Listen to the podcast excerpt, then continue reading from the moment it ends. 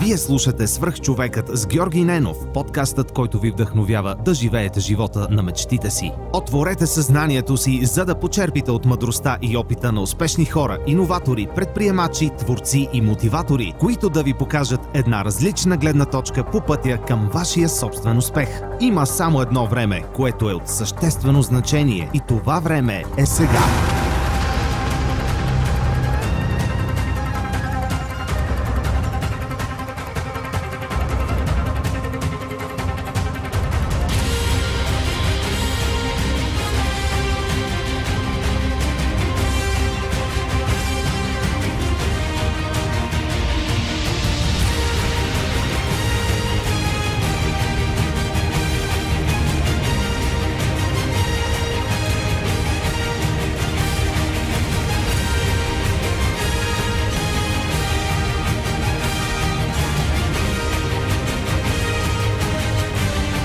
Здравейте, вие слушате свърх човека с Георги Ненов. Днес мой гост е моят приятел Томислав Рашков. Томи, здрасти! Здравей! Радвам се, че приема моята покана най-накрая да се срещнем, за да разкажеш малко повече за себе си, за нещата, които правиш. Ти си ам, заместник-председател на Сдружение 365. Да. Ще стигнем и до там, Добре. но а, си човек, който се занимава с много-много неща М. и за мен лично е вдъхновяващо как един млад човек минава през толкова различни ам, пътеки и стига до, до, до място, което, което му носи удоволствие и удовлетворение. Така че може ли да разкажеш малко повече с това, което се занимаваш в момента и след това ще се върнем назад във времето да разкажеш за заедно в час и така нататък. Добре. Еми в момента, както ти коректно каза, нали, се занимавам най-вече с Сдружение 365. За хората, които не знаят какво представлява това сдружение, каква е неговата основна цел. Целта на сдружението е да повиши интереса на чуждестранните посетители в страната към градове като София и Пловдив. И това става най-вече чрез проекти като Free Sofia Tour, Free Plовдив Tour, това са най-разпространените ни проекти.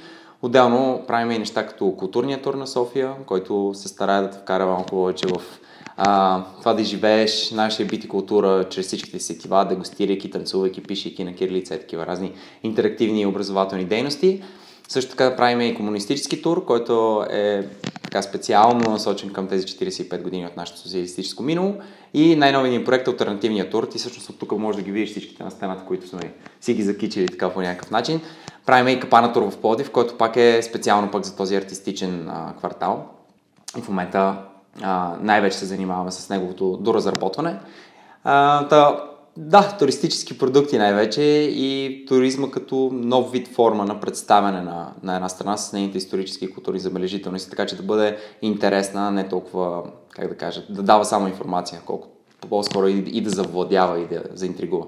Каква е обратната връзка от вашите туристи и вашите клиенти? Ами специално за Free Sofia Tour, това е проект, който започва преди доста време, 2010 година, значи повече от а, 7 години.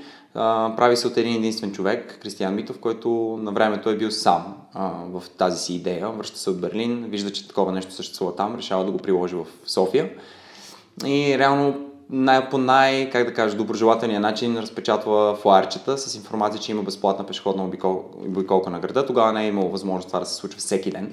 А, затова го е правил уикенда, когато има свободно време. А, разпределил е тези флаери из хостелите и започнал да чака пред съделната палата, да дойдат първите хора. В началото нали, не е имало хора, не е имало особено голям интерес, но пък така, лека по лека идва първият турист, втория турист. И вече 7 години по-късно нали, сме посрещнали повече от 150 хиляди души в столицата ни. Така че сме щастливи, че про- продукта, който в началото е замислен чисто, как да кажа, от любопитство и е, една такава доброжелателност да се случи нещо хубаво в София, сега вече се развива като нещо много по-масштабно. Обратната връзка от хората е сравнително положителна, да не кажа почти изцяло положително, тъй като да, това е едно от малките неща в града, които може да, да направиш абсолютно for free и да се забавляваш докато учиш нещо повече за историята на този град. Тъй като в момента има много хора, които идват в София, обаче от различни страни, от различни краища на света, обаче малко от тях знаят за това какво представлява нашия град, какво представлява България изобщо, като история, като съвременност. И чрез нас а, получават нещо повече от а, своя собствен допир с града. Получават малко по-задълбочено познание. И оттам от а, Free Sofia Tour, всъщност от, подозирам от обратната връзка М. на, на туристите, изникват и другите ваши услуги. Mm-hmm, точно така. А, това е, ам, да, разликата между Free Software Tour и останалите ни продукти е, че останалите продукти не са безплатни, както Free Software Tour. А, не следват същия модел. Те се, ам, разбира се, поддържат и финансират благодарение на успеха на, на основния ни продукт, но а, те съответно изискват и много по-голяма организация и средства и вложение, за да могат те да имат възвръщаемост и затова и няма как да ги направим на същия принцип. Но пък а, те също са доста добре възприяти, независимо дали са платени или не, тъй като за съответната цена те получават доста, доста неща обратно и не само знания, но и да, неща, които могат да опитат да пробват, да получат като подарък и така нататък. Питам те, защото това е интересен бизнес модел. Mm. Правиш продукт, който е безплатен, той има голям интерес, съответно mm слушайки хората какво биха искали да получат, mm. би могло да разработиш други продукти. Mm. Това би, би могло да бъде приложимо във всяка една сфера и понеже да. аз съм човек, който обича да събира гледни точки, mm. затова исках да обърна внимание да. на тази тема. Ами да, особено интересно е ти, както казваш, самия ти се занимаваш с разработката на своя подкаст, това, което си говорихме преди да започнем. Това също си е нещо, което с времето ще израства, аз съм сигурен. Въпросът е, че когато, нали, от малкото знания, които съм почерпил, то основно в България след завръщането ми специално за стартъп сектора, това е страшно важно. Първо да имаш нещо, което да си сигурен, че ще има интерес, т.е. хората да го търсят, да нацелиш някаква, нали, те го наричат болка, аз в случая го наричам нужда, да, или проблем. А, и да, да действаш в тази посока упорито, да не се отказваш още нали, в първите няколко месеца, когато нещата не са толкова розови. Защото сега в момента ние сме екип от нали, близо 30 души, ако не и повече, включвайки нали, колегите ни в Пловдив и всички намираме обща кауза в това, но в началото, както казах, е бил един единствен човек. Тоест, за да се стигне от този етап 7 години по-късно, е имало и има всеки дневно адски много работа. Добре да те, те върнем малко да. назад във времето, защото за да стигнеш до тук, а, ти си няколко години по-малко от мен, mm. все пак си извървял някакъв път. Ние се намираме в офиса, така че може след малко някакви хора да почнат да влизат, да, да, да си работят, да, да говорят за разни неща, така че ако има стречен шум, се извиняваме. М- ти като мен, подобно мен, mm-hmm. си завършил в немската, след това отиде да учиш в Германия. Mm-hmm. Да, реално погледнато учих в немската, това може би нали, не го знаеш, тъй, тъй като ти завърши а, по-бързо, по-рано, тъй като си по-голям. А, се учих в немската до края на 11 клас, след това се наложи баща ми да заминем в Брюксел, там завърших а, международно немско училище, след което вече имах една година в Холандия, в която трябваше да си избера нещо да следвам, тогава много не знаех какво да правя. Избрах си нещо, което така и не, не ми хареса особено много. И след тази една година се преместих в Германия и учих в Мюнхен политически науки 5, близо 6 години. Близо 6 години заедно с магистра, така че да. Какво научи? Ами, но, много неща. Специално за следването или имаш преди? Или не, по просто кое е, най, кое е това нещо, което най-много ти се отличава в, а, в съзнанието. По- имам, имам някакво усещане, че ми кажеш, научих, че не искам да занимавам с това. Да. Не, не, не, не къде я знам. Не, по-скоро научих, че мога да се оправям сам. Това е най-важното. Мисля, това, което ми се случи в тези години, които споменах преди малко, това е беше... Не, не знаех преди това, аз бях малък и не съм зависил от някой, дали от нашите, дали от средата си. В тези години разбрах, че мога и, мога и сам. Мога да се справя с всичко, мога да си, си намеря работа, независимо каква е тя, да си издържам. Нали, това бяха неща, които ми повдигнаха самочувствието, че няма да остана на улицата никога и оттам нататък вече въпросите относно работата почва да се филтрират по различен начин. Защото като си малък ученик, нали, имаш известен прешер върху себе си или натиск за това да избереш какво трябва да правиш задължително, да следваш този стриктен път и да не се отказваш. Това не винаги става при всеки, поне при мен не беше така. Аз знаех какво не искам да правя, но нямах никаква представа какво ми се прави. И това ме тежеше през цялото време и си мислих, че ако не знам какво искам да правя, няма, ще остана гладен или някъде на улицата и безработен и нищо няма да мога да стане от мен. Но реално погледнато видях, че нали, мога да работя всичко, което ми се дава като възможност и това ми даде сила да си кажа, добре, значи гладен няма да остана, безработен няма да остана, просто сега трябва лека по лека да си скачам към посока това нещо, което повече ми се прави, защото не искам нали, цял живот да ми е че ни е ясно, а, не искам цял живот да работя за цирк, окей, okay. не искам цял живот да работя в офис е, от 8 до 5, добре. И така тези неща човек ги разбира с проба грешка, мисля, че и това ми даде най-вече да, тези години. Следването беше хубав отдушник за цялото това нещо. Тогава предимно се фокусира върху това да си издържам и да работя, но си подреждах лекциите така, че да избера тези неща, които ме ме интересуват. Така че следването си разбрах най-вече нещо повече за антропология, философия, как са устроени човешките общества, защо а, нали, човек мисли върху тези въпроси, които ме вълнуваха и тогава и мен. и разбрах, че тези неща, които мен ме дразнат или ме, а, ми се въртат главата, са се въртяли в главата на хора преди векове и си казах, окей, сигурно не си сам, това поне нали, е ясно. И така, а, от тази гледна точка мога да кажа, че пък научих и нещо от следването. И след следването? След следването, да, това беше критичен момент, тъй като завършвайки, реално наистина продължавах да нямам представа с тази диплома какво да правя. Имаше някакви възможности, аз имах и работа вече в Германия, но не мога да кажа, че ми харесваше особено много. И търсих нещо, което да, да ме върне обратно към живота, защото усещах, че ставам робот от 8 до 5 и това ми влияеше на, на, на социалния живот също. И така, появи се тогава... Ам, то, то се появи много случайно, всъщност се запознах покрай а, ни хора с други хора, които работиха тогава за Заедно в час. Това беше още тогава сравнително нова НПО, нали, фундация, с не много история, съответно и не много хора, които бяха минали през програмата, но тогава те вече започнаха малко повече сериозно да залягат върху маркетинг стратегията си, кампании в интернет, които да достигат до повече хора като мен в чужбина. И така от разговори с тези участници в програмата и с моят собствен ресърч върху темата, усетих една такава много силна тръпка в себе си, нали, че това може би е нещо, което, в което ще намеря смисъл. И ми хареса, тъй като си казах, окей, това са две години. Аз съм млад. Сравнително, няма какво да губа. Прибира ли ми се в България? Прибира ми се. Прави ли ми се това? Да. Моля ли се представя да стана пред черната дъска или бялата дъска и да съм преподавател? Бе, не мога да си го представям, много ме влече. И си казах, всичките тези неща, нали, почнаха вече да, да не ми дават много, много мира. И както бях малко спрял, така вече не можех да спа и си мислих само за това. И като видях в един момент, че ме обсебва, си подавах документи само за там, не съм подал никъде другаде и си казах, това е. В смисъл, ако е така, нали, е било писано, сигурно ще стане. И стана. Всъщност, един от гостите, с които нямам търпение да запиша, да, да се срещна с Евгения да, да. която е нали, човека... Да. как човека заедно в час. Човека заедно в час, да. да. И имам и други приятели, които също са преподавали или в момента преподават mm. заедно в час. И смятам, че аз и в предишния епизод го споменах, смятам, че децата са бъдещето и ако можем да вложим достатъчно усилие и време и един добър личен пример, бихме могли да им отворим съзнанията и да, нали, да разкрием техния пълен потенциал да. в много по-добра форма и рез... много по-резултатно, отколкото при нас се е случило да. Да, да, абсолютно. Аз това, което ти споменах за себе си, нали, за самите си главоблъсканици и то натиск, който съм усещал върху себе си от всички страни за това, че трябва задължително да знам още на много ранна възраст какво да правя и как да се ориентирам. А, мога да кажа, че това наистина е, е супер желателно. Нали? Много е добре хората да знаят какво, с какво да се занимават, да го осъзнаят на ранна възраст. Имам такива примери в своето окръжение и се възхищавам, защото те просто са имали щастието да попаднат на, на добри ментори в живота си, които да, да им дадат тази насока. Но според мен за това е отговорно училището, отговорно е не, и семейството, разбира се, но не само, но не само то. А, и училището е страхотно място, където чрез правилен подход можеш да достигнеш до възможно най-много от учениците си и да им така, да ги окоръжиш, че те могат да правят, трябва да правят това, което, което ги влече. Да.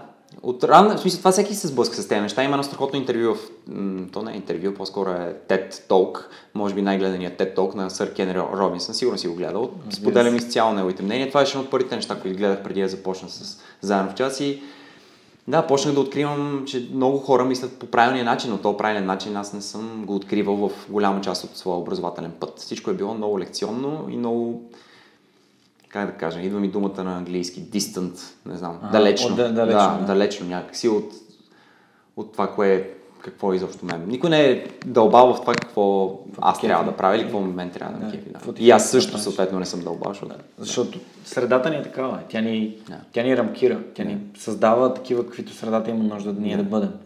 Но това не винаги съответства на това, което ние искаме да бъдем. М. Мисля, според мен за България това е доста репрезентативно от гледна точка на, на професии, дори като си малък. Нали? Най-типичният въпрос, какво искаш да станеш като пораснеш. И деца мога да кажа, искам да съм художник и още, или пък фотограф, или аз не знам. И веднага това нещо се, както ти каза, рамкира по някакъв начин, като с нали, отговори като нали, как ти няма да изкарваш пари като художник, като, като журналист не е добре да работиш, защото е опасно, като, нали, е, слагат се някакви такива ограничения аз не знам дали ти си го имал това в, О, да. да, в твоят път и в твоята среда. Аз съм го имал в моето семейство и в моята среда и тогава, не знам, не съм размишлял толкова дълбоко върху това дали е правилно или не, по-скоро съм го приемал. Нали, защото това са ти най-близките хора и те искат да те предпазват. Ама да, не съм съвсем съгласен, че това трябва да е така на всяка цена. Колко е важно средата ни да е такава, която ни подкрепя и поощрява и развива и ни помага да се развиваме самите нас? Ми, това е всичко за мен, в крайна сметка, защото от среда разбираш, предполагам, съвкупност от елементи. Нали? Mm-hmm. Училището е една среда, която взема огромен процент от твоя живот, когато ти израстваш.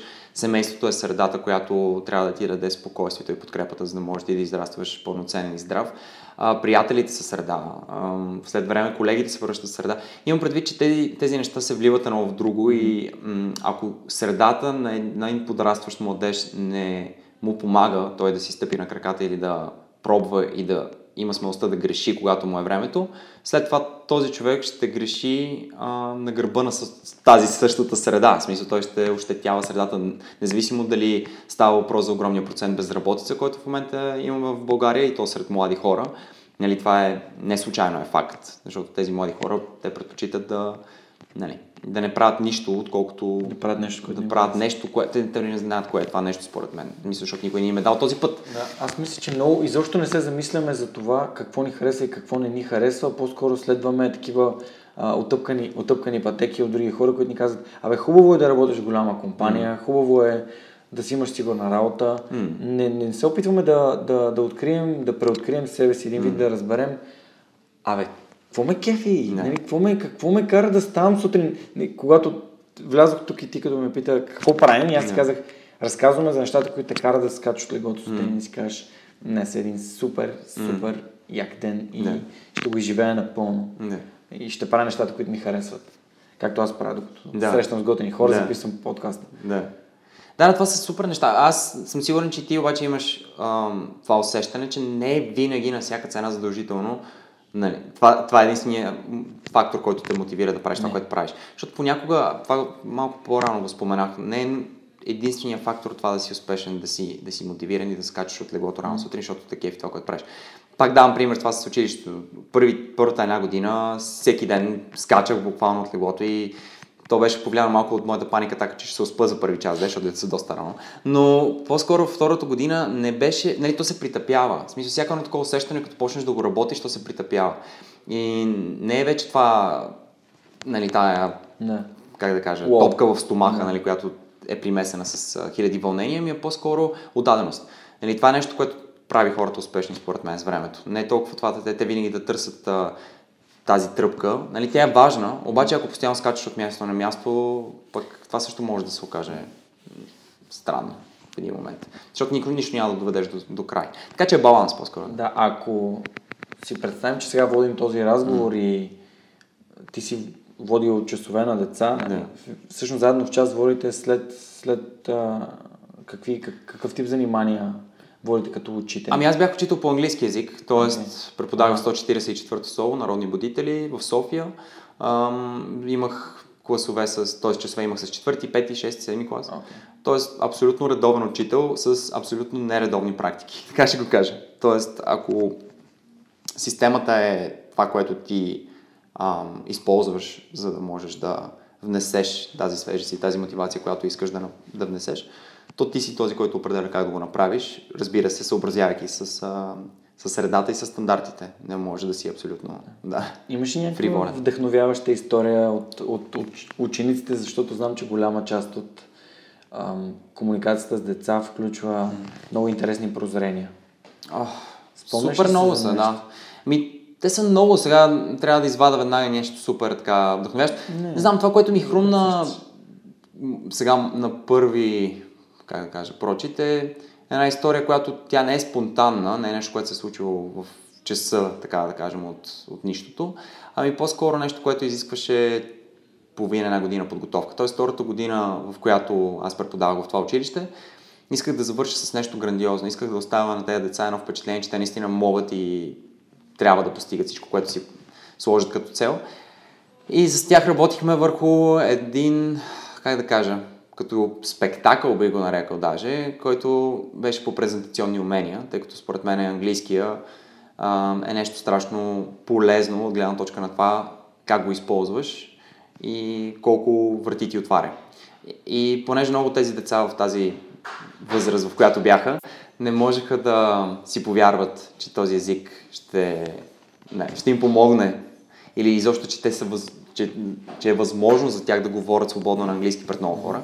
Значи, това беше общо главната ми цел, да, да ги накарам да стигнат до тази убеденост. И това става чрез опит. Тоест да организираме едно, една голяма конференция по презентационни умения, те самите правиха тет лекции по групи, цялата, организа... цялата организация беше поета единствено изцяло от тях, имаше отговорници за фотография, имаше журналисти като тебе, например, с подкастове, имаше а, хора, раздаваха награди на публиката, такива, които презентираха на сцената, такива, които пускаха музиката между различните сценки. Тоест цялото нещо това нали, беше организирано от самите тях, разбира се, с, с моя помощ, но аз бях една част от цялото това нещо. И публиката беше от учителите са ученици и деца, от директорката, от всички учители, които успяха да присъстват. И напълнихме цялата актова зала на училището. Беше страхотна суматоха в началото и в края си спомням само как всички бяха развълнувани, плачеха, викаха, пляскаха и се радваха страшно много. Бяха избухнали в емоциите си от това, че това нещо, за което работихме половина една година, най-накрая се случи и то беше жестоко. Да,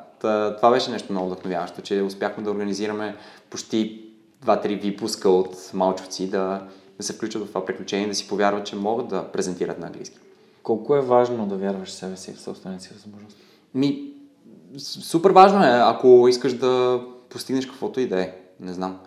Да вярваш, това е много интересно. Та има една такава стълбица, в която в училище е най-видимо да се сблъскаш с нея и най-бързо се преодолява като че ли. Там най-бързо може да се преодолее. Стълбицата е в началото си кажеш не мога, после а, нали, там няма, т.е. не мога, няма да го направя, после минаваш през, бе, може би ми се получава, тук имам напредък, после мога и най-накрая отиваш на аз ще успея, ще го постигна. Нали? Това е вече да вярваш в себе си. В началото много от нас, дори в по-късен етап на развитието си, сме на не мога и не искам, няма. Дали става въпрос за това да приемем някакво младсинство или пък да се разберем с събеседник или пък каквото и да ние отричаме нали? това нещо веднага и чак когато имаме ясен показател, нещо видимо, което да ни промени мнението, тогава се убеждаваме в това, че може би ще направим една стъпка напред и след още доста стъпки стигаме най-накрая до момента а, да, ще успея и мога да го направя. Тоест, то ход при децата, както казах в моят случай, се случваше да променя това настроение или, как да кажа, това усещане в рамките на половина една година, а пък понякога с възрастни хора това отнема цял живот, не знам. Каква е ролята според теб на учителя в, като цяло в обществото и така вече като си бил ученик mm. и след това си бил учител и какво, какво ти направи най-силно впечатление? Ами да не забравяш, че ти самия си бил ученик, може би, до някъде. Това е нещо, което винаги ме е карало да се връщам и да си напомням, че тези деца нали, понякога те изнервят, побъркват. Не, това не трябва да, да рефлектира върху теб. Трябва винаги да мислиш от гледна точка на това какво мога да направя аз още, за да може нали, те да са... Те да, те да променят, например, това нещо, което виждаш, че ще ги доведе до някаква лоша ситуация или така нататък. Тоест, да, да си мислиш от гледна точка и на дете, да не забравяш, че си бил дете и да не забравяш, че ти се учиш в този процес. Тоест, да не се поставяш в фигурата на а, някой човек, който знае всичко и е всевиш и има право да наказва и да раздава справедливост, ами точно обратно ти си един от тях и си им по-скоро ментор и трябва да се ориентираш от това тези деца да ги познаваш и познавайки ги да разбираш всеки един от тях какви нужди има. Защото, както казва пак Кен Робисън нали, в своята лекция, а, ние хората помним, имаме избирателна памет, но имаме и различно развита памет. Нали, някои мислим кинетично, други мислим сетивно, трети мислим в спокойна среда с тишина. Нали, всеки има нужда от нещо, за да, за да напредва. Говоря не само за да, да трупа знание, но и за да трупа с тях някакви умения.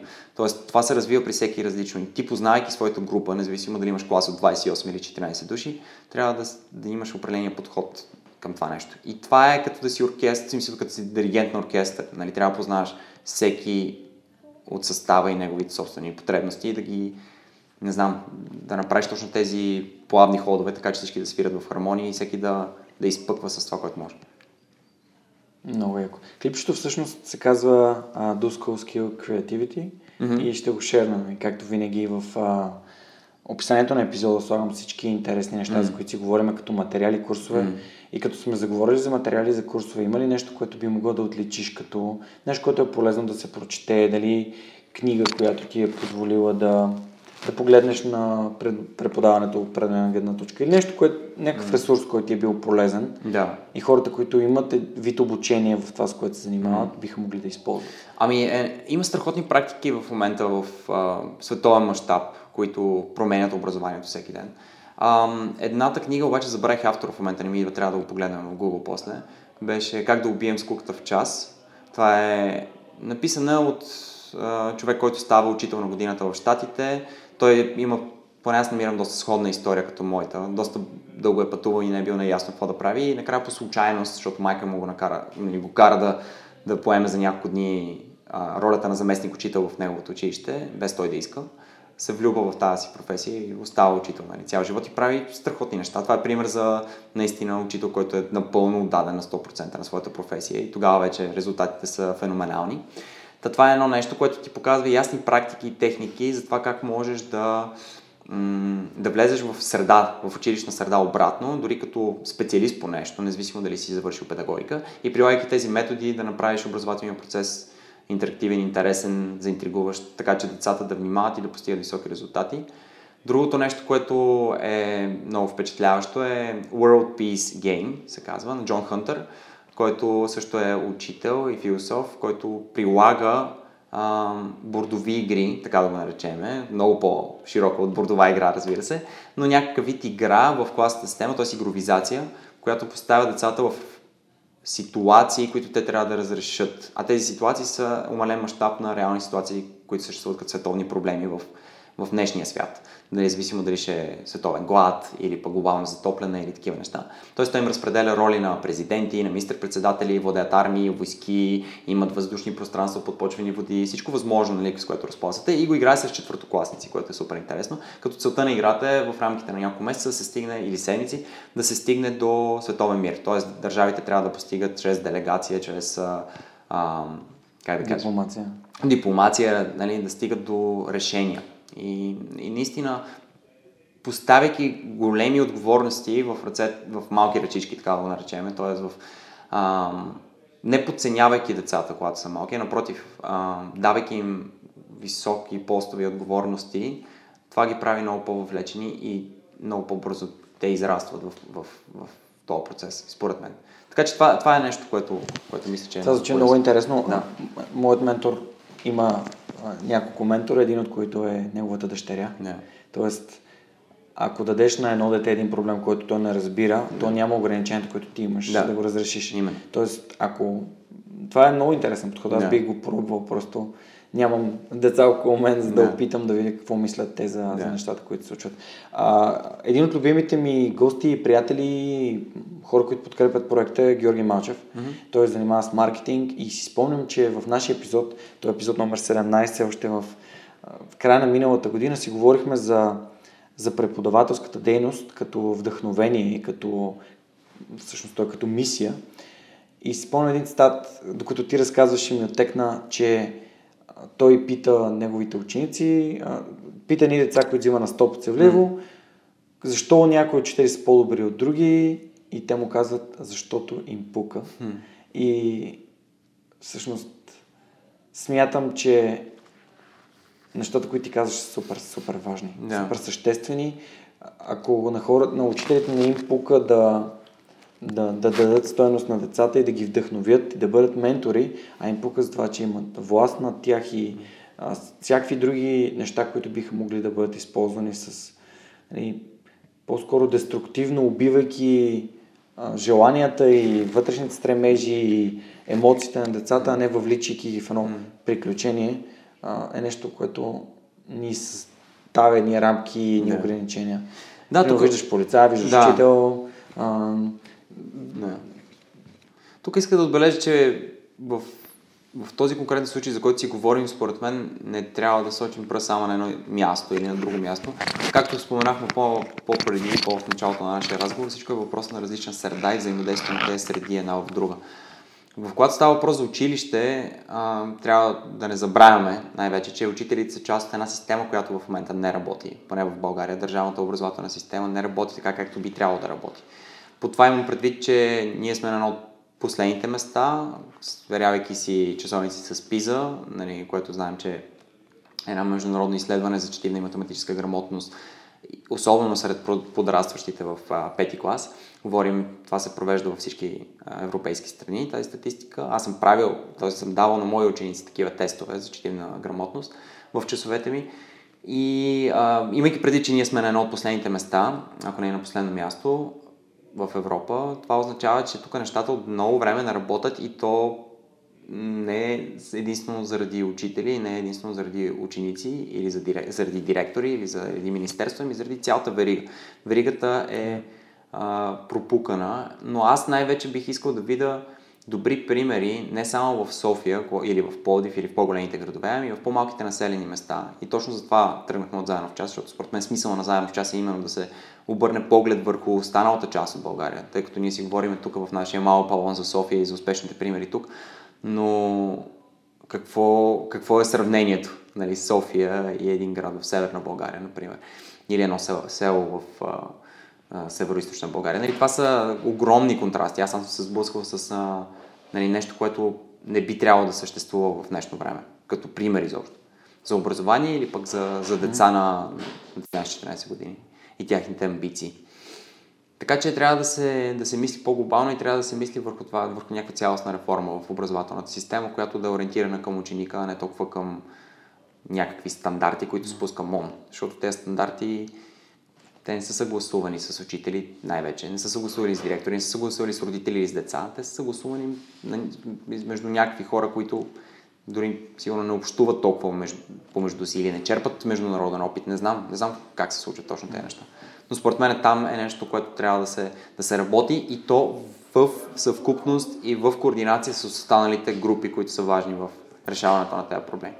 Само, е, както нали, заедно в част е страхотен пример, аз съм много щастлив, че бях част от, там, от тях, но само заедно в част няма да оправим нещата. Както и само един успешен директор няма да оправи нещата. Супер. Ами, добре, как реши да, нали, да престанеш да я занимаваш заедно с час и да mm. отидеш към а, нещата, които последваха? А, както ти казах, за мен цялото нещо, ако говорим за кариерен път, цялото нещо е един процес на опознаване. Във всяка една работа се стремя да се опозная и аз се повече и да разбера какво ме интересува. Ако ме питаш, нали, намерил ли съм си професията и знам ли вече къде ще, ще се развивам до края на живота си, не, все още. А, но пък съм щастлив, че е така, защото това ми дава възможност да, да уча все повече и да, да се сблъскам с нови проекти и нови възможности, които да се надграждат с предишните. Тоест, ако тръгнем от мяшна чини и стигнем до а, учител, а, това винаги е било повлияно от това какво ме интересува, какво искам аз да, да работя в момента, къде се чувствам полезен и какво ми дава предизвикателство.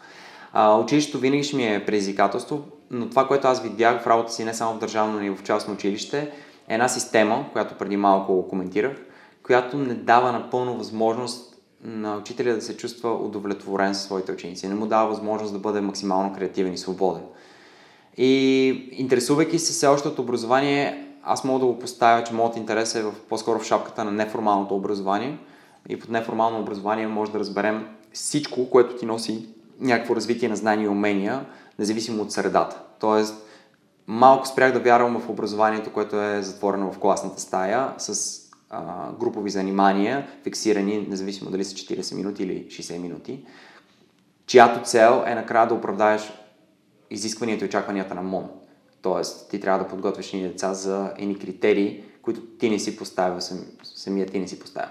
Да кажем, че за 7 клас критерии са нали, матурите и кандидатстването за гимназия. Ти като нали, учител по математика ти можеш да направиш, нали, да имаш съвсем други цели и очаквания за своите ученици или да, поднес, да искаш да поднесеш съвсем различен материал по съвсем различен призма, който да е много по- как да кажа, ангажираш за тях, но главната ти цел винаги ще тегли надолу. Нали? Това независимо дали си учител по математика, английски или който и да е друг предмет. Ти си обвързан с едни критерии, които не си поставил сам. И това малко ме а, задуши и затова си казах, че търся възможности за образование в неформална среда, които да продължават да достигат до млади хора, а, независимо дали са ученици под, нали, а, ученици разбирай в ученическа възраст, защото почнах да гледам на всички хора като ученици и точно за това проекта с който се занимавам в момента, т.е. проектите, с които се занимаваме в момента, са ми толкова интересни, защото те са част от тази образователна система, която не попада в а, някакви тясно установени критерии. Тук вече ние поставяме критерии спрямо желанието и търсенето на групата. Представи си едно училище, в което имаш а, класни стаи. Представи си немската. Нали, немската имаше колко? 4 етажа, нещо от сорта и на всеки етаж имаше по 5, 6, 7, 7, да кажем, класни стаи. Нещо такова, айде 7-8 стаи. Всяка една стая на това училище или на което и да е друго, да има час по нещо. Например, ти би могъл да правиш час по как се прави подкаст. Например, аз бих могъл да правя час по фотография, защото ми, ми е кев да преподавам това. А, някой друг може да прави час по пене, джаз пене. Някой трети може да прави час по рап. Нали, така нататък. Тоест, давам груби примери, естествено, но представи си една, всяка една класна стая да е упособен час по нещо. И сега си представи ам, 600 деца или 500 деца или колкото са учениците в една нормална гимназия, независимо от възрастта им, дали са 8, 9, 10, 11 или 12 клас, всеки един от тях да влиза в фоята на това училище и да вижда на всеки един етаж какъв час се случва. И да може да се избере как да направи своята програма. Дали да отиде да направи един час по музика, след това един час по рап, след това да направи един час по подкаст и всичките тези умения накрая да комбинира в един проект, с който да бъде а, някакво ново радио за не знам, прохождащи в хип-хопа звезди, нещо. Мисля, импровизирам да, в момента, да, но да е нещо, което накрая да оправдано като цел, като продукт, дали ще е нали, продукт, говорим бизнес продукт или ще е продукт а, някакъв вид а, изкуство, каквото и да е друго, нали, нещо, което да ти дава реални знания, но и умения и резултати от цялото това нещо. И ти сам да имаш право с ментори да, да координираш този процес прямо това, кои точно часове теб ще доведат до тази цел. Продължавам да не разбирам, макар че вече съм бил нали, учител и съм искал всички да им е интересно нали, нали в моят час по-английски, да го направя възможно най-интересен. Наистина, сега имаше деца, които не им беше най-интересно това. Те опичаха да искаха да рисуват. Нали, и за тях има подход. Нали? Може да ги накараш да рисуват по-английски, нали? ако искаш да, да внимават. Но виждаш, че е много важно тези това дете или тези, тази група от деца, които искат да рисуват, или тези, които искат да играят в футбол, или те, които искат да правят игри, а, компютърни и така нататък, да ги обединиш и вече дали ще е английски, дали ще е история, дали ще е география, тези предмети са ориентирани спрямо тяхните нужди и те самите да откриват това нещо, а не толкова да им насипваш информация, от която те нямат нужда. Тук са, се размиват малко границите. Така, сега си мечта за някакви такива проекти, някакви отворени класни стаи, които да, да привличат юноши и младежи, които вече не знам, по-скоро са любопитни към някаква конкретна тема, защото като сме били на 15-16, ние може би не сме били наясно, но сме знали какво ни интересува. И това, което ние правим в момента, да се случва в, в по-големи открити пространства партньорски, които да, нали, да показват какво е точно да си музикант в днешно време, какво, какви умения ти трябват. Нали, да се допираш до хора, които са практици и които разбират, а не само теоретици. Такива неща. Та, в тази връзка, нали, Free Software туристическите тези проекти са много близко до това и затова са ми толкова интересни, защото това е неформално образование, изнесено в неформална среда. Тоест ти си навън и не си просто турист и аз не съм просто гид. Ами това е един процес на обмен на знания, чрез игри, чрез а, всякаквите похвати, за които съм учил последните 3 години. Само, че най-накрая го виждам как това е нещо, което ти им казваш. Това се случва всеки ден, от толкова и толкова часа и хората се ми идват те не ги караш да дойдат, нали, те сами идват, защото имат желание да го научат по този начин. Така. Супер. Тоест от заедно в час реши да се включиш в продуктите и нещата, които правите в 3, 365. Да, да, да, да. И в момента създаваме нови продукти също така. Това е много интересно да създадеш един такъв продукт, нали, а, да кажем Капанатор, сега го давам за пример, защото се връщаме от Пловдив и там работихме върху този продукт. И си мислиш, добре бе, как сега капана, това нищо не говори на хората. Не знам, даже на някои българи сигурно нищо не говори. Какво е капана? Нали, а, един страхотен мини квартал нали, на изкуствата в Пловдив, който трябва да достигне до хората със своите чаровни истории, нали, които крие. Как да стигне точно? Как да ги разкажеш? Как да ги поднесеш? Как да поднесеш на хората възможността те сами да изработят нещо, за да се почувстват част от този процес? Как да им задаваш накрая въпрос тип викторина, така че те нали, да получат накрая награда за своите внимание и знания. Нали, това са някакви супер малки трикчета, които са абсолютно, бяха абсолютно приложими в училище и сега виждам, че всичко, което съм научил в училище и което се е случило вид управление на класна стая, е едно към едно а, приложимо в управлението на екип или в управлението на проект или в управлението на каквото си сетиш. И е супер. Всички сеща се за Никола, нали? Не съм Да. нашия съченик Никола Карамалков. Те, вие даже работите заедно. Да. Да, така. Еми, Никола ми е казал, защото си говорихме с него за игровизации, например. Аз правих тогава игровизация в учебния процес на базата на такива резултати. Тоест, колкото повече резултати постигаш, толкова повече имаш човечета, които растат, получават супер сили, нали, те ти дават магийки в, в клас, например, им, учениците ми имаха право да замразяват времето, някой като каже, като има определен брой точки, си ги използва веднъж на час, да, да каже time, всички замръзват, включително и аз, където сме в класната стая, за 10 секунди, например. Е, такива някакви нали, игровизации, които той да се старае, например, колкото повече домашния е изработил, толкова повече точки му дава това, за да може да има толкова повече магии и правомощия в час. Разбрах от него, че той прави същите неща, с едни табла, нали, които ви поставя някакви таргети и цели, нали, екипите се състезават и който постигна на едно от цели на края на деня, получава, или там на края на седмицата или месеца, получавате ваучери за опера, Да, някакви- да, да. е такива неща. В смисъл, разбираш, че е същия принцип, нали, супер вълнуващо. От тази гледна точка бих казал на всеки, който, например, слуша и има интерес към заедно в час, че те неща, които се научува, научават в програмата или извън програмата, просто пробвайки се да бъдеш учител някъде за една-две години, ако ако правиш това нещо две години, ти ще развиеш страшно много умения, които ще можеш после да ги приложиш във всяка една друга, дали бизнес или някаква среда. Така че да, да, да може екипа, с който работиш, да постига по-високи резултати. Тоест, това, което искаш да кажеш е, че нещата, които си научил, смяташ, че са приложими в почти всички сфери на дейност. Да. Аз напълно подкрепям това. Да. И напълно съм съгласен. Да. Това, което работи в бизнеса, то работи в, дори в отношенията, работи като си поставиш други цели, свързани с здравето. А мислиш ли, като съм се заговорил за здравето, мислиш ли, че достатъчно внимание и а, внимание на учениците се насочва към тяхното собствено здраве в училище? Гледам щупена ти ръка и се чуда как. Не е счупане, само скъсано с хожене. добре, добре. Няма да те час. Ами, към тяхното собствено здраве имаш предвид И физическо. да се грижат за себе си, защото Ами- никой никой не ми е казал в училище, че знам, че имам физкултура, физическа култура Да. и спорт, но никой никой не ми е казал, че е важно да, да примерно, да се храниш с храна, която е качествена. Примерно, защо е важно да не пушиш. А, не, Имали сме уроци по, примерно, нали, сексуална култура и някакви такива неща, но никой никой не е дошъл да каже, абе, това и това не е много препоръчително да направите, защото това и това. В смисъл, Да. да. това е резултата. И да, е, защото хората излизат от, от училищата и започват да си мислят, че всичко е или пък супер много хард work и се стресират, виждат примерно семействата им и приятелите им как се сцепват от работа, mm. ходят в Макдоналдс или работят еди къде си и минават за по един дюнер едно пица, една пица на парче. И всъщност смятам, че училището е място, където можем да посеем всички най-важни семенца нали, на осъзнаването на важните неща в живота. Да, да, абсолютно това, което кажеш, е така, па- пак искам да обърна внимание, че отговорността не е изцяло в училище, не е само в, в учителя, това е съвкупност от много, много фактори, които ти забегна. Ам, пак казвам, според мен е хубаво това, което може да ти остави ефект, независимо каква е темата. Дали е здравословно хранене, дали е пушене, дали е иноваторство, каквато и тема да избереш, тя трябва да бъде поставена от съответния човек, лектор или група хора по ангажиращ начин, който да достигне до хората. Затова има практики, които могат да се заимстват, могат да се доразвиват. Човек трябва да му е интересно. Когато се поставя в светлината на ментор, лектор, учител, професор, декан или каквото е, той трябва да има постоянно да обновява своята, как да кажа, м- да, свой, своите възможности да въздейства. Те трябва постоянно да, да се дигат. А ако става въпрос за, за лекциите, които ние сме имали, както ти забегнал в училище, mm-hmm. защо не е хубаво да се пуши, защо, нали, как mm-hmm.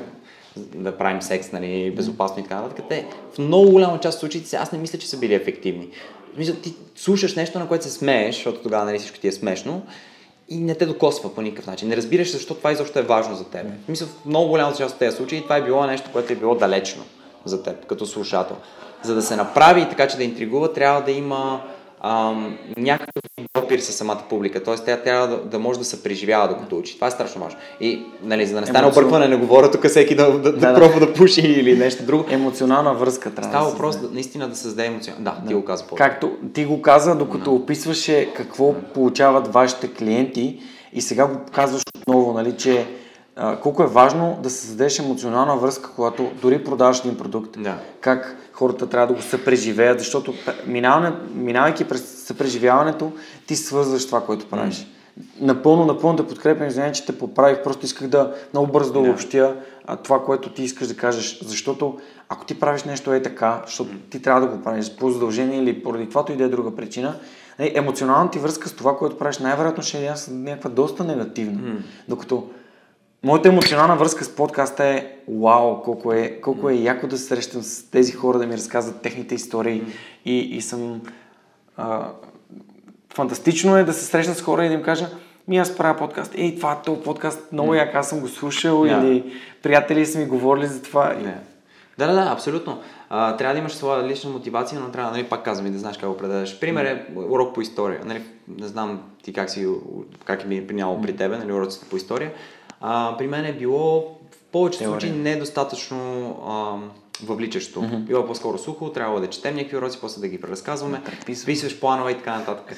А, в заедно в час имаше страхотни примери на учители по история, които а, те караха да, да се преживяваш всеки урок. Тоест, ако имаш урок за, стар, нали, за българско царство или за някои от нашите а, нали, български царе или пък ханове или така нататък, т.е. ти даваш на самите деца да играят тази роля. Например, а, Хан Кобрад или пък някой друг, пък другия става византийският а, нали, цар, те се почват да се сражават, имат свои армии. Тоест, целият клас играе, имаш разпределение на роли, имаш а, това да проучиш самия ти, окей, кой съм сега? Аз, нали, вече четеш, четеш за, например, дадения цар, но това не е просто един цар в учебника по история, това си ти. Ти трябва да знаеш кой е той, нали, какви са му качествата, за да можеш да ги използваш, защото после има симулация в час, в която ти трябва да използваш тези качества. Тоест, това толкова много потапя нали, през различни... А, ти пак минаваш през информацията, която учител иска да знаеш, нали, но, но я запомняш от пръв прочит, а не си я блъскаш в главата, докато не нали, заспиш, защото на следващия ден ще имаш тест с АБЦ. Ами напротив, правиш го, защото искаш. И тук вече се променят нещата. И това са, пак ти казвам, методът е толкова прост, просто трябва да човек да заимства понякога, нали, да си краде добри практики. И, и да ги адаптира. Да. И в това, това смятам, че е много важно, да. защото чистото копиране не води добри, добри резултати. Да, да, абсолютно. А, това може пак да се приложи във всяка една, всяка една система, всяка една структура. Просто трябва човек да, да е достатъчно смел, за да пита и да се интересува и да, да, да как да кажа, да преживее собственото си его, че нали, той е прав на всяка цена в това, което е измислил или в това, което е. И ако смекчиме малко егото си като цяло, според мен, ам, и, и учим също така децата да не, да не, да не бъдат егоисти от гледна точка на това, че те трябва да са най-добрите, те трябва наистина да, да, не знам, да мачкат другите с този свой успех и така нататък. Те просто трябва да, да, да разберат, че всеки един е ценен, всеки един е важен и всеки един може да даде на другия нещо, което той самия няма. Тогава вече нещата стават много по-спокойни и равностойни и, и мисля, че тогава общо да, групата постига по-голям успех, колкото индивидуалния. Напълно съм съгласен. Добре, а Чел ли си някакви книги, които са за бизнес или за това, което правите в момента? Нали, все пак си заместник председател, ти имаш mm. някакви управленски функции. Mm. Дали би могъл да препоръчаш нещо, което също би било полезно на хората да, да Зависи, не знам а, за каква книга говориш ти по принцип. Нещо, което ти е направило силно впечатление и смяташ, че трябва да се обърне внимание. Ами аз чета доста, между другото е интересно, обаче нещата, от които аз черпа някакви по-скоро собствени си вдъхновени mm. знания, не са толкова, да кажем, бизнес книга, автобиографията на Стив Джобс. Ми чета много детски приказки, чета кратки разкази. Това е валидно. Щом за теб работи, да. най-вероятно ще работи за някой друг. Чета статии в, в списания, най-различни, за просто такива дискурси на различни теми, а, доста статии в интернет. Ограничавам се по-скоро в такива, в краткия разказ. А, не съм, отдавна не съм, да ти кажа, чел някаква така подробна книга, нали, която да е посветена на дадена тема. По-скоро виждам нещо, което в момента ме, ме вълнува като, като въпрос и си филтрирам вече съответното нещо като питане, независимо дали чрез Google или чрез нещо от сорта. Просто предпочитам да имам как да кажа, ако времето ми като съотношение трябва да го разпределя, предпочитам по-големия процент, например 60-70% да е в, в опит, в практика, мисля да пробвам нещо, дали работи или, или да питам някой, който вече го е пробвал и да достигам по-бързо нали, до, до, до светната информация, която ми трябва, отколкото да, нали, да го чета и да го осмислям по този начин. Може би не е съвсем правилният подход, но това е моят подход. Не знам, аз мисля, че пак казвам, всеки има свой собствен подход. И, и, да. Та, в този конкретен случай, ако говорим за, за това, което правим в момента в Сдружението, а, аз съм щастлив, че работя с хора, които са тук в това сдружение от 5, 6, 7 години. Т.е. те са били тук от самото му създаване и имат страшно много повече опит спрямо историята на всичко, което се е случило от мен, който съм тук от година и нещо, година и половина. Така че винаги мога да се допитам до тях, ако ме интересува как се стартира нов проект, например, какви са добрите практики, които са били успешни в стартирането на предишните три. Нали, когато имаш такъв богат опит, е много по-лесно да, да комуникираш, да говориш. Така, ние най-често действаме на този, на този принцип. Много чести срещи имаме, имаме страшно отдаден екип, който се помещава в офиса независимо дали е събота и неделя. Затова издружението ни се казва 365, 365 дни в годината, нямаме спирка, независимо какъв празник е, ние сме си тук.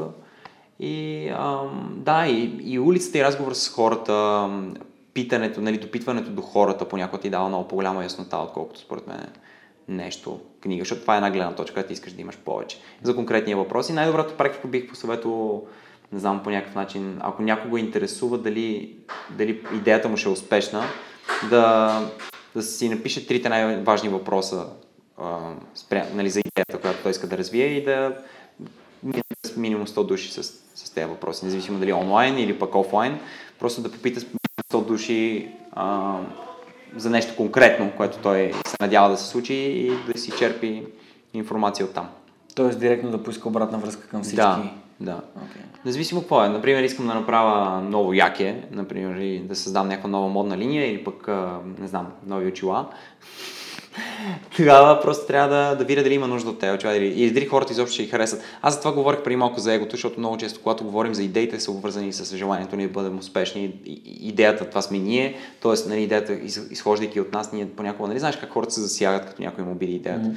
и с такива, да, да все едно не разбираш. Нали, този, това малко говорим за, за това дали можеш да приемаш обратна връзка. Ако можеш да приемеш обратна връзка, си по-склонен да бъдеш успешен, според мен, с идеята си, отколкото ако не можеш. Тоест, ако аз имам идея да направя, как пак ти казвам, някакво ново яке, което да е наполовина дънково, наполовина кожено, ще отида при не знам, аз, аз първи, първото, за което сещам, са трима приятели, които се занимават с мода.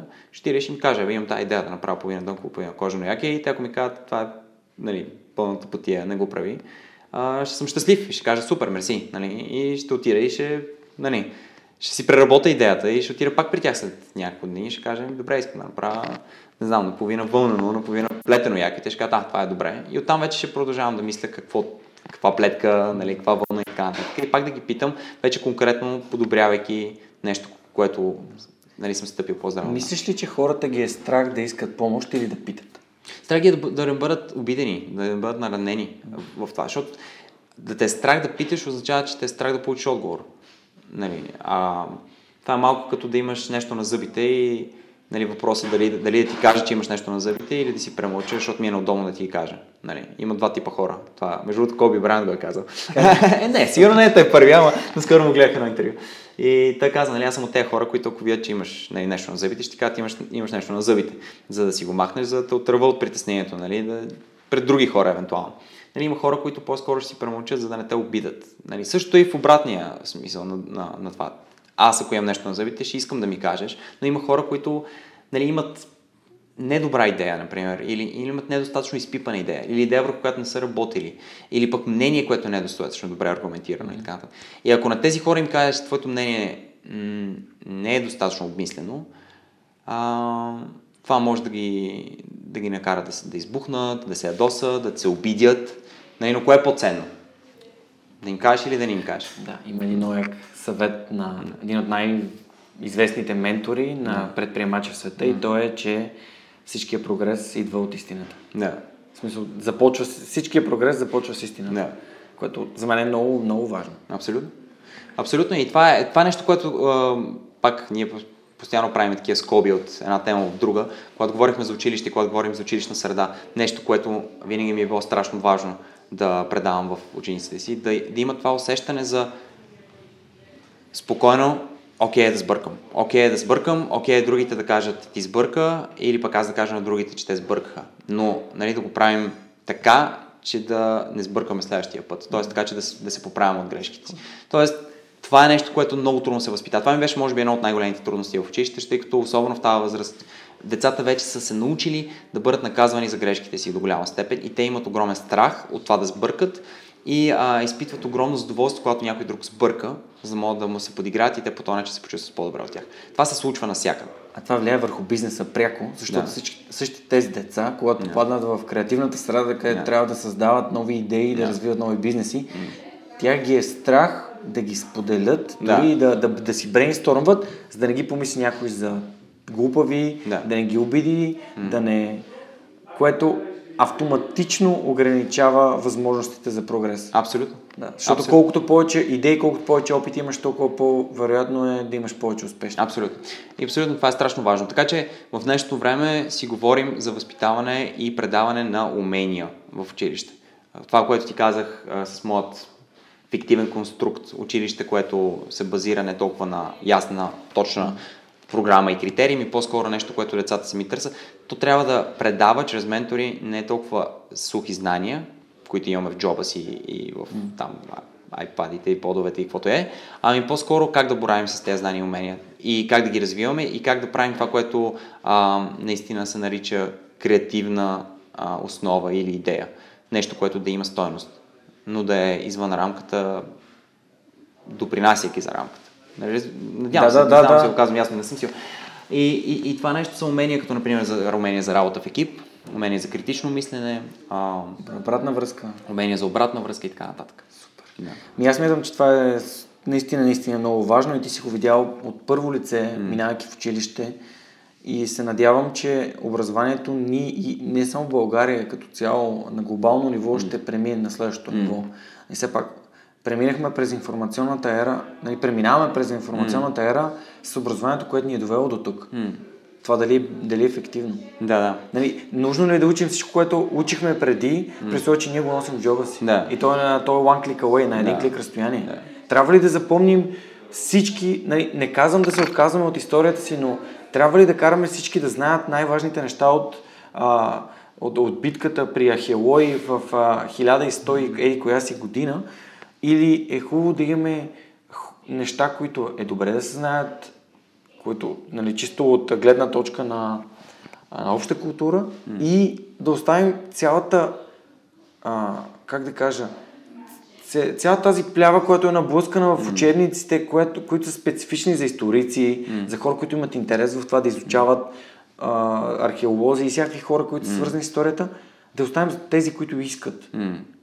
Да, да. Не караме хората, които не могат да свирят на китара, да се научат. Не? Да, абсолютно. Има всякакви примери за това. Да. В, в, не знам, тези страни, които постоянно са се дават за пример, нали, там в, в Финландия и нагоре нататък, класни стаи, които са тотално вече освободени от учебници. Нали? Това вече е практика, която се пренася и в щатите, в много училище и така.